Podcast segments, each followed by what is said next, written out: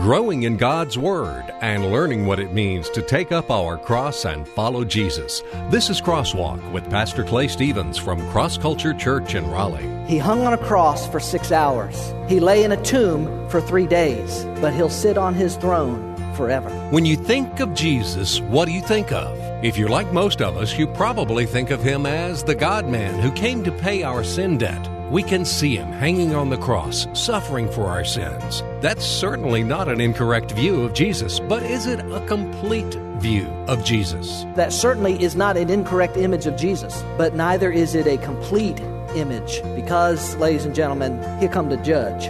I'm Rick Freeman. Hello again, and welcome to this week's Crosswalk. Today, we come to the end of our series entitled 2012 The Days After Tomorrow. It's a study from Matthew chapters 24 and 25 where Jesus is teaching on the end times. As we'll hear Pastor Clay say today, to remember that Jesus walked humbly on this earth and allowed men to mistreat him and hang him on a cross is not wrong. But we also have to remember that he's coming back, and this time he's coming as king and judge. When he comes, he will come as the perfect judge. No one will say, Well, I, I, I didn't, somebody misunderstood me, or, or, or, or somebody was mistaken about this or that in my life. No, none of that will go on, ladies and gentlemen, when he comes.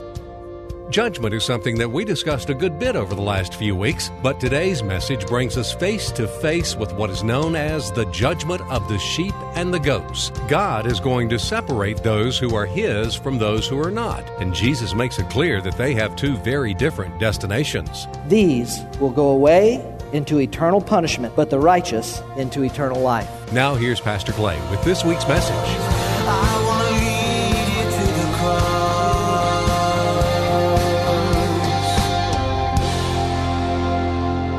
Uh, this is the, the last week of this, this series that we've been in, uh, 2012, the days after tomorrow. Uh, a, a series based on Jesus' teachings about the end times. This is specifically what Jesus is teaching on. Found in what is known as, and you, if you've been coming every week, you certainly ought to know this now, this particular section or pericope of, of Scripture is known as the Olivet Discourse. Matthew chapter 24 and 25, where Jesus sat down on the Mount of Olives. The disciples came to him and say, Tell us, when are these things going to occur? When is, what are some signs of the end times and of your coming? And Jesus basically says, Well, sit down here, boys. Let me tell you about it. And he begins to teach Matthew chapter 24 and 25. That's where we have been for these last few weeks several weeks actually. Today we come to the conclusion to the latter part of chapter 25. We have looked at signs, and Jesus does give some signs. We've looked at those, some of those signs that he gives. Uh, signs like uh, spiritual upheaval, uh, things like false Christs, uh, that, that you will see a manifestation or appearance of, of people who will claim they may or may not, there may, may or may not be those nut jobs that say, hey, I'm Jesus, I'm, I've come back. But just, I think the whole idea of people claiming that they have the answer, that they are the way, that they're, that come follow me or come follow my following or come false Christ. That's kind of some, some of the spiritual upheaval that we can expect in the end times. And, and then also just the general spirit of, uh, of rebellion in the world that will exist as we move towards the end times. And Jesus reminded us, He said, oh, you can look back if you're curious what that you think that'll look like. All you got to do is look back to the book of Genesis. Look at how it was in the days of Noah prior to the flood. And when you, when you read about how people were acting then, he says that's what you can expect to see towards the end times. Just this general spirit of rebellion, this atmosphere of rebellion against God. Jesus also mentioned that there would be uh, some natural disasters, things like uh, earthquakes and, and famines. He also mentions some man made disasters, wars, and he says even the rumors of war, just the people talking about the possibility, or maybe they're going to go to, war, that all of those things would kind of be, they would be present in the end times. Now, as I've said earlier, uh, we, we, can, we can look at those things and we can say, well, there have always been those things. There have always been earthquakes. There have always been famines. There have always been wars and rumors of wars. There have always been uh, a rebellious spirit towards the things of God. And, and I believe that that's absolutely true. But I also believe that Jesus is indicating in this teaching, and the very fact that he brings those things up, and if you were here, you may remember that I said this, there'd be no reason for Jesus to bring those things up if they didn't have some connection to the end times, since we have always had them. I believe what Jesus is implicating is that there will be an increase in either the, the frequency or the severity of these things, or that at the very least there will be an increase in our knowledge of those things. And that we certainly can look at and say, wow, we certainly are aware five minutes after it happens when a tsunami hits Japan or when this happens or, or that happens. Now, while I certainly would, would uh, be hesitant to name a date because Jesus makes it clear that no one can know the day or the hour, the time of his return of, of these end time events, we can, however, look at our uh, world around us and look at those events and, and at least begin to think, you know what, we may very well be in the last days before the return of the king. Based on what Jesus teaches and based on what we see in our world around us, not naming a date, not giving a time, but we may very well be in the last days before the return of the king.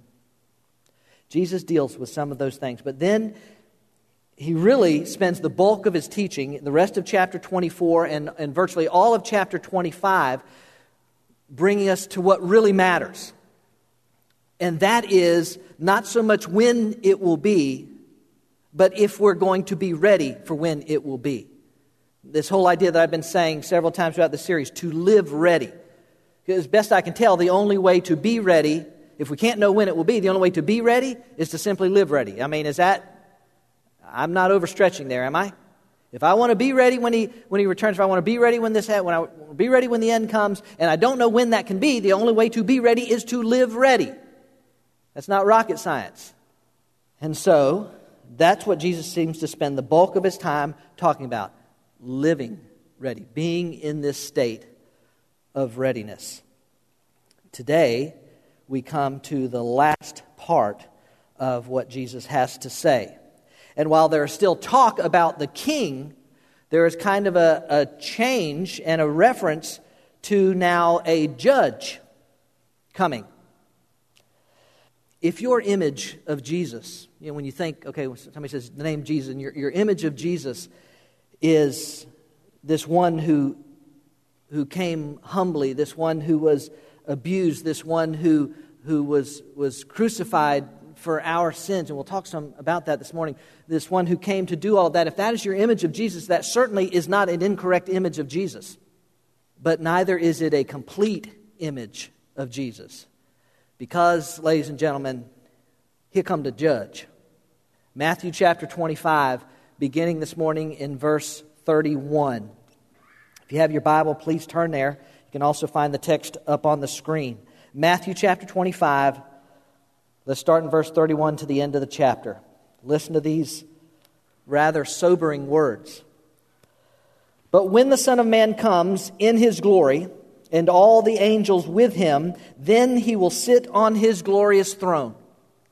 All the nations will be gathered before him, and he will separate them from one another, as the shepherd separates the sheep from the goats. And he will put the sheep on his right and the goats on the left. And then the king will say to those on his right, Come, you who are blessed of my Father inherit the kingdom prepared for you from the foundation of the world. For I was hungry, and you gave me something to eat. I was thirsty, and you gave me something to drink. I was a stranger, and you invited me in. Naked, and you clothed me. I was sick, and you visited me. I was in prison, and you came to me. Then the righteous will answer him, Lord, when did we see you hungry and feed you? Or thirsty and give you something to drink? And when did we see you a stranger and invite you in, or naked and clothe you? When did we see you sick or in prison and come to you? And the king will answer and say to them, Truly I say to you, to the extent that you did it to one of these brothers of mine, even the least of them, you did it to me. And then he will also say to those on his left, Depart from me, accursed ones, into the eternal fire which has been prepared for the devil and his angels. For I was hungry, and you gave me nothing to eat. I was thirsty, and you gave me nothing to drink. I was a stranger, and you did not invite me in. Naked, and you did not clothe me. Sick, and in prison, and you did not visit me. Then they themselves also will answer, Lord, when did we see you hungry or, or thirsty or a stranger or naked or sick or in prison and did not take care of you? Then he will answer them, Truly I say to you, to the extent that you did not do it to one of the least of these, you did not do it to me. And verse 46 These will go away into eternal punishment, but the righteous into eternal life. Sobering powerful words. I want to talk to you briefly this morning about the deserving judge, about the one who is deserving to be judge. In verse 31, it says this But when the Son of Man comes in his glory and all the angels with him, then he will sit on his glorious throne. This is. Um, and I think I mentioned this last week or in the last couple weeks. If I'm not mistaken, I said this that this phrase, the Son of Man, this title, the Son of Man, was one of Jesus, if not his favorite reference to himself. If I count it correctly, 31 times in the book of Matthew alone, he refers to himself as the Son of Man. Seven times just in the Olivet Discourse. Son of Man. Certainly, that name when, when we hear that name, I think it implies to us, it speaks to us about his humanity. God the Son, this, this mystery of the, of the triune God, God the Son, co equal with God the Father, co equal with God the Spirit, e- existing from eternity, took on flesh and became a man. A man who would, who would know hunger, a man who would know pain, a man who would know suffering and heartache, a man who would know all of those things. Now, we, we will get to the, the cross and the empty tomb in a couple of weeks. But here in verse 31, we see this Son of Man coming now in his glory, coming in all of his glory, coming in all of his majesty, coming with all of his, his uh, heavenly hosts to sit on his throne and to rule and to reign. It's a very different image than what we've seen in the Gospels prior to this of Jesus and he is deserving of this. Listen, the first time he came, he came meekly, he came mildly, he, he let men abuse him and, and spit on him and nail him to a cross because the first time he came, he came to redeem his creation. That's why he came, to redeem us. You see, there was a sin debt that no one on earth was qualified to pay. No one, no matter how good they thought they were, was qualified to make this payment. It required a perfect sacrifice, which I'll talk more about in a moment. And so Jesus came and willingly laid down his life for the sheep. John chapter 10, verse 15 says this Even as the Father knows me, and I know the Father, and I lay down my life for the sheep. He came to redeem his creation. But here in verse 31, we see a different side of Jesus. While we still see some king imagery, it's still there, but also we see him coming as a judge. And this time he's coming to reclaim his creation. The first time to redeem, the second time to reclaim his creation. It's his, and he's come to reclaim it. Listen, he hung on a cross for six hours. He lay in a tomb for three days, but he'll sit on his throne forever. He is coming, and he's coming as judge. Now, let me tell you real quickly why he has the right. Because I know we live in a culture, we live in an age where nobody ha- thinks that anybody has the right to judge. Let me tell you why I think he has the right to judge. He has the right to judge by creation. It is, as I said, his creation. John chapter 1, we find this. In the beginning was the Word, and the Word was with God, and the Word was God. He was in the beginning with God. All things came into being through him and apart from him, nothing came into being that has come into being. In him was life, and the life was the light of men. The light shines in the darkness, and the darkness did not comprehend it. It is his creation. He is owner of it, and therefore he has the right to determine what he does with his creation. And that makes him the judge. He has right by creation. He also has right by redemption. I mentioned that a moment ago. But he came to redeem us to pay a bill that you and I could not pay. He, in essence, bought his creation back from the sin curse. This is the way Paul puts it in 1 Corinthians chapter 6. For you have been bought with a price. Did you know that? If you're here, you've come into a relationship with Jesus Christ. Do you understand what he paid for you? That's why you can't treat it flippantly. That's why you can't live your life just, well, I don't care, I'll live my life any way I want. No, you can't. You have to glorify God in your body because he has purchased you. He has the right to judge by redemption, and he has the right to judge by perfection. He is the perfect judge. Look at this passage, uh, 2 Corinthians chapter 5. He made him who knew no sin, never did he sin, to be sin on our behalf so that we might become the righteousness of God. Judges, men and, and women who serve as judges in this world, no matter how honorable or how honest, are still imperfect. They can still make mistakes. We hope that they, that they examine the evidence fairly. We hope that they, that they are honorable in their decisions, but are, it is still possible for them to allow their, their personal preferences or their backgrounds or whatever else to influence their decisions. Nobody has to worry about that with this judge. When he comes, he will come as the perfect judge no one will say, Well, I, I, I didn't, somebody misunderstood me, or, or, or, or, somebody was mistaken about this or that in my life. No, none of that will go on, ladies and gentlemen, when He comes. He is the deserving judge, He is the one who has the right to judge. Now, real quickly, let me talk to you just a little bit more about the deserving judgment. And uh, it really takes up the rest of chapter 25. We're not going to read it all again. We don't really have time for it. But let's talk about this deserving judgment a couple of questions need to be answered. First, who is being judged here? This whole sheep and the goats analogy that Jesus makes, who is it being judged here? Well, there has been a lot of a lot of ideas thrown around. It could be this, it could be these people, it could be that. Um, the truth is, nobody knows for certain exactly who this is being judged. My best educated guess is that these people that are being judged are the people who are still alive at the end of time, at the end of tribulation period. These are the people that come through that tribulation period and will stand before God. They'll be judged at that point. Now, I should say, technically speaking, they're not really being judged here. And, and that's important to say because a lot of people have this idea that uh, that's how it's going to be. When, when they stand before their Maker someday, when they stand before the Lord, their good deeds are going to be weighed against their bad deeds, and, um, and if their good deeds outweigh their bad deeds, and of course they will, right? Everybody in the end knows that well i've done a few things that you know god wouldn't be pleased with and all that stuff but i'm really i'm a good person i try and do the right thing. So it's amazing how in everybody's mind they, they seem to think that in the end their good deeds will outweigh their uh, bad deeds. That's, that's how it's all going to work itself out that is, ladies and gentlemen, the way the vast majority of religions of the world operate.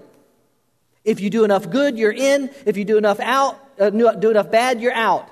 And that's, that's just the way it is. That is what is sometimes referred to as a works salvation model or a be good enough to get in model. Well, there are a couple, couple of problems with the works salvation model. Okay? Can I give those to you?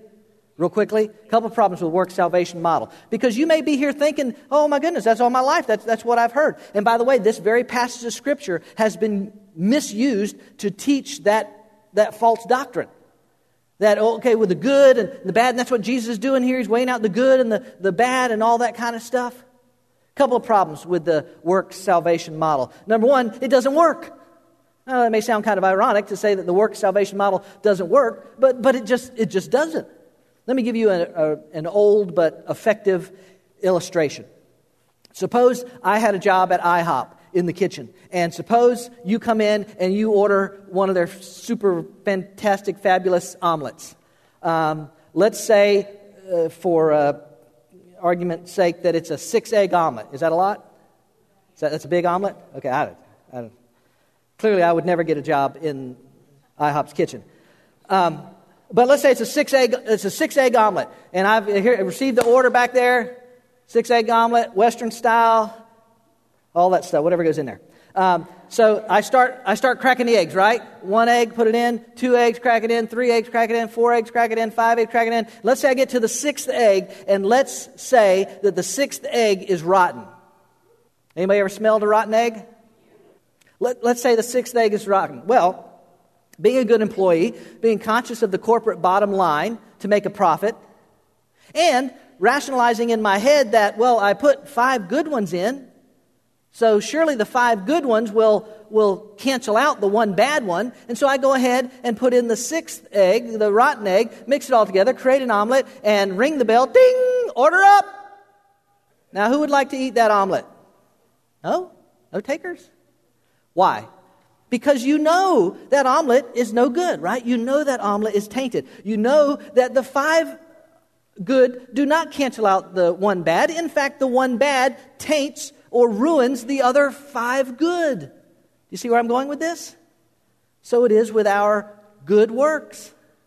It doesn't matter how many, you can do five times the good works to bad. You can do as many good works as you want, but it doesn't change the fact, ladies and gentlemen, that you're a sinner. I'm a sinner. We've all sinned, and nothing will ever change that fact. We've sinned. As the Bible says in Romans chapter 3 and verse 23, for all have sinned and come short of the glory of God. And as it says in 623a, that the wages or the cost or the penalty of that sin is death. It, it just doesn't work. It doesn't matter how much good you do, you're never going to pay this bill off. Now, here's the second problem with the, with the works uh, salvation model. Uh, not only does it not work, but secondly, it doesn't match God's word. Now, I could have just, just skipped the whole egg thing. But I really want to give you kind of a practical visual that you could see why it, it doesn't work. But, but this is the bottom line, folks. Th- this is the bottom line. With your life, with my life, with the decisions we make, what does God's Word say? Because if it doesn't line up with this, I don't care what you think, I don't care how you feel, I don't care what you. What does God's Word say. And the truth is, work salvation just doesn't line up with God's word. As a matter of fact, God's word says that even the works that we do trying to be good, that if we're doing them in an attempt to get in good with God, that those very works become bad. Did you know that? The very things that you think you're doing to be good and gain God's approval, actually in the sight of God are bad. Here's the way the prophet Isaiah puts it Isaiah chapter 64 and verse 6. For all of us have become like one who is unclean. We're all sinners. Watch this. And all our righteous deeds, those things that we do, they are like, what is that next statement there? Say it. Filthy garments. Very strong word in the Hebrew phrase. Are like a filthy garment, and all of us wither like a leaf, and our iniquities, like the wind, take us away. God's word says, You think you're doing good? Talk to the hand because that's that, that just don't fly. Of course, probably the the text that most people know about this whole idea Ephesians chapter 2, verse 8 and 9. I'm hurrying through this. I know I'm talking fast. Hopefully, you're listening fast. For by grace you have been saved through faith. For by grace you have been saved through faith. For by grace you have been saved through faith, and that not of yourselves, it is the gift of God, not as a result of, what's that word? Works. Not as a result of works so that none of you, me, none of us can stand before God and take credit for it. Oh, yeah, God, yeah, I, I know I helped that, that elderly lady across the street. No, don't mention it. No problem. Yeah, I know. I, I gave that big fat check to the church. I, it was nothing. Don't mention it. No, no, God says that, that, that won't do it. That won't do it. So it doesn't, it doesn't work, and it doesn't match God's word. So still we're back at the question, how are they judged? which was the second question if I didn't mention it. How is it that they are judged? Well, technically, as I said a moment ago, they're not really being judged here. I mean, if you, if you look at it, really, they've already been judged. Jesus is just kind of separating them at this point. They've already been judged. And, ladies and gentlemen, the truth is, I know I got to hurry, but the truth is, they're being judged the same way any of us have ever been judged. And that is our faith. It's, it's always been about faith. It is their faith that determines whether they are sheep or they are goats. Do you know how I know that? There's that statement in there where Jesus, the common denominator, when he's naming all these things that they did, the common denominator in all of it is Jesus. Me, you did it for me. You clothed me. You fed me. You gave me something to drink. He is the common denominator in all of this. And you say, well, see there, that proves it. It's, it's, they're doing it by their works. They did all these things for him, and so God approves of them, and he says, yep, you get to be on my right, you get to go in. No, that's not the case. You know how I know that? Ask me how I know that. Verse 37 through 39. Then the righteous will answer him, Lord, when did we see you hungry and feed you, or thirsty and give you to drink? And when did we see you a stranger and invite you in, or naked and clothe you? And when did we see you sick or in prison and come to you? Do you see? They don't even know what it is they've done. They, they, don't, they haven't even made the connection that what they were doing was in the name of Jesus. In, in other words, it's not about them trying to impress God. If they were trying to impress God, you know what? Oh, oh yeah, Lord. Yeah, we did those things. Right on. But they don't even know it. They're like, Lord, Lord, when we did. In other words, what they did simply was the outflow of their lives. It was simply a result of what God had done in their lives that caused them to want to do this for the honor and glory of God. Back to Ephesians chapter 2. For by grace you have been saved through faith, and that not of yourself. It is the gift of God, not of works, so that no one may boast. Verse 10 For we are his workmanship. Watch this. Created in Christ Jesus for good works, which God prepared beforehand so that we would walk in them. Do you see? It was their faith. It was this work that God did in their hearts and lives that drew them to Him. They responded to that. God did a work in their life. And so they just, they, that's, that's who they are. That's what they want to do. They want to serve. They want to minister. They want to feed. And they want to do the things in His name, the things that bring honor and glory to Him. Now, real quickly, contrast that with the, the goats. Lord, when, when did we see you thirsty? When did we see you hungry? Lord, did we. See? Let me paraphrase for you. Well, Lord, if we'd have known that it was for you, we'd, we'd, have, we'd have been there. We'd have done that. You see, that's a person that's trying to work their way in. That's a person that's trying to be good. Oh, Lord, if we'd have known it was, it was for you, uh, of course we'd have done it. No heart change, no desire in their lives to bring honor and glory to God simply because they want to. Okay, got to go. Here's what I want to say uh, close all this up. The people at the end in verse 46, we get to verse 46, the sheep and the goats have one thing in common and one contrast.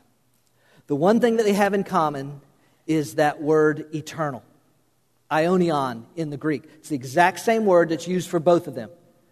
And it's not complicated, folks. It means eternal. It means forever. It means time without end. Both of them are going into eternity. So, no nonsense about annihilationism. We talked about that a while back. That you, when, you go, when you die, if you're not, you know, you just, you just die and that's the end. No. The common, what they have in common is that they're both going out into eternity. What the contrast is, is that one is going into eternal punishment and one is going into eternal life. And that is a very sharp and distinct contrast, ladies and gentlemen. And notice, not a lot of commentary from Jesus about that statement, is there? And if you think about it, there's really not a lot of commentary that needs to be made, is there? And, and, and I'll just be honest, this breaks my heart that there are people rushing headlong in that direction, that destination. Many of them thinking, well, I'm just going to be good enough. I, it's, it's, going to, be enough. It's going to get in. And they're going to find themselves on the wrong side. Okay. This is the conclusion of Jesus' teaching on the end times. This is, this is what it all comes down to. And if I can encapsulate it here in 30 seconds and say it, he's saying to us in, in all of this, he's saying, listen, forget about the signs. And I don't mean forget about it like, but he's saying don't, don't get caught up in the signs. Don't get consumed by the signs. Don't worry so much about the signs. Live ready. Are you ready? Are you ready? I have asked that virtually every week in this series. Are you ready? The only way to be ready is to begin with a relationship with Jesus Christ. That starts with a recognition of my sin and a need for a Savior. And by faith, believing that He died for my sins and I surrender my life to Him. See, it's not about praying a little prayer and then just going off and living my life any way I want to and having Jesus in my back pocket like some sort of fire insurance policy. No, it is full and complete and unconditional surrender to the King of kings and the Lord of lords. That's what salvation is, ladies and gentlemen. It's giving Him your life so that He might give to you eternal life. Are you ready? Thanks, Pastor. Jesus certainly deserves to serve as judge. A lot of people today don't think that anybody has the right to judge. But as Pastor Clay explained today, Jesus has the right for several different reasons. His judgment will be fair and just, and his decision is final. So, as Pastor Clay has asked several times in this series, are you ready? Knowing that your sins are forgiven and that you have a relationship with Jesus Christ through faith is the most important decision anyone will ever make. We've learned in this study that none of us can know for sure when the end will come. We can look for signs and speculate about how close we are to the end, but the most important thing we can do is live ready. We're glad you joined us for this week's message on Crosswalk. Each week, Pastor Clay opens the Bible and brings out its exciting and practical truths to apply to our lives. Cross Culture Church is a new church in North Raleigh, but instead of religion, we're about relationships, and instead of rituals, we practice realness. We meet Sundays at 10:30 at Leesville Road High School, a mile and a half south of I-540 exit 7, and we welcome anyone looking for a place to learn about God's plan for their life. At Cross Culture Church, we experience the liberating, satisfying, life-changing power of the cross, and it's our desire to bring that power to a culture in need of freedom, hope, and joy. We hope you'll come join us on a Sunday morning. We'll save a seat for you. I'm not the water, I'm not the bread, but I know the place where your soul is fed. So hungry and thirsty, come and be blessed. I want to lead you to the cross.